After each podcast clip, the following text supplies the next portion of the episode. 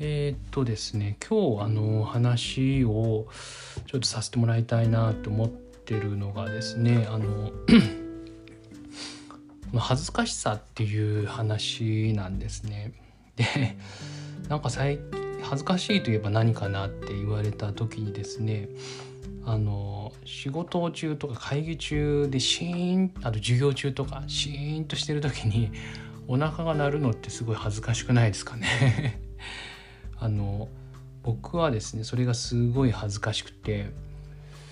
であのまあちょっとした脱線ですけど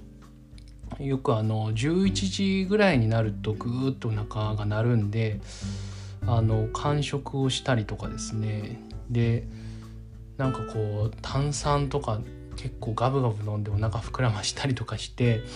あの仕事の会議中でグーってならないように気をつけたりとかはしてました。最近は全然気にしなくなりましたけどなぜか、まあ、昔はそうだったなっていうふうに思います。なんでなんでしょうね。なんでこう変わったのか不思議なんですけど。で恥ずかしさってどういう時にこう発生するのかなっていう今回は話なんですね。で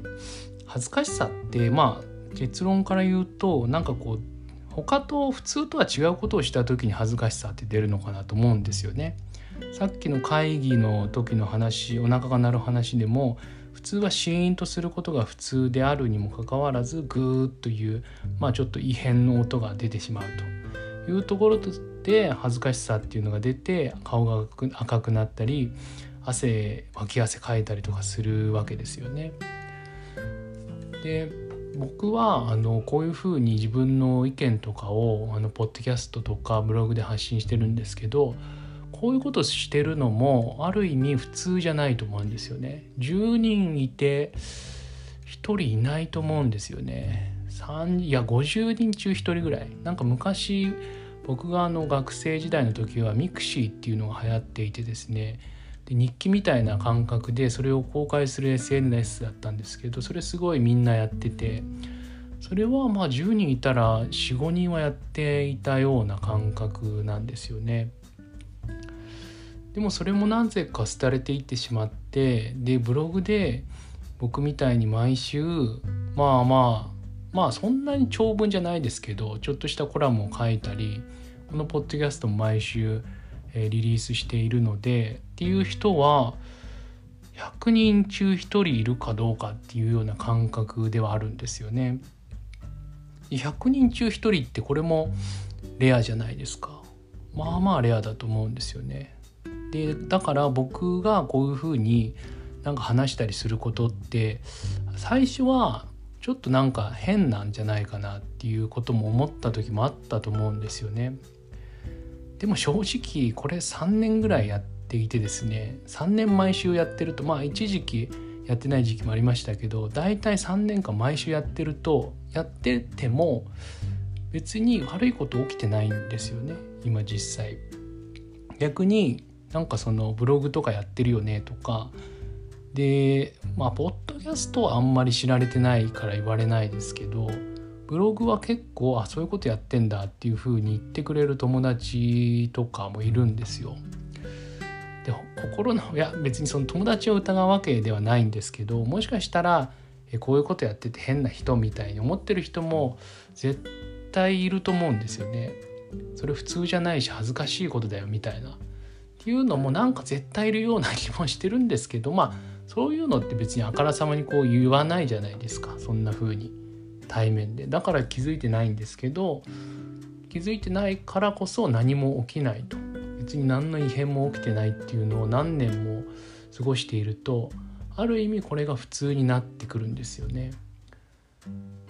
だからこうふとですねあこれやってるのって普通じゃないんだってちょっと恥ずかしさとか怖さを感じる時もたまにあるんですけど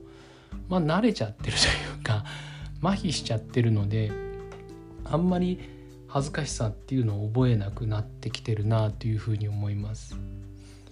なので結構ですねはずそうそう知らぬは一時の恥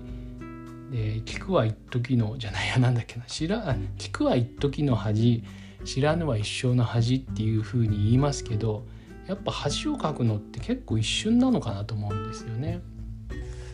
だからでもまあ本当に恥ずかしかったりとか嫌だなって思ったことはやらない方がいいと思うんですけどその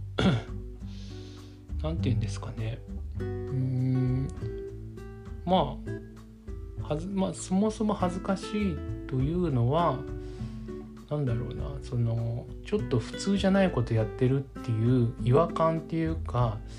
焦りみたいなところが発症地点だと思います。で恥ずかしさっていう感情に昇華していくわけですけど、まあ、それもある意味その生存本能とかそういうものの一端として出ていることに過ぎないと思うのでまあ一感情として捉えてやっていけばいいんじゃないかなと思います。でまあ恥ずかしいって思う時は普通じゃないとかちょっと突飛な行動してるっていうことの表れだと思うのでうんだからあんまやめない方がいいと思うんですよね僕は。やめない方がよくてそれはある意味自分の防衛本能がそういうふうに言ってくれてるっていうところだけなので、まあ、そういう防衛本能はちゃんと意識しつつでそういうふうにちゃんとこう危険を知らせてくれてありがとうっていうふうに思いつつぱり大事なのは自分が重要だなって思ったことはやることかなっていうふうに思ったという話です。今日もありがとうございました。以上です。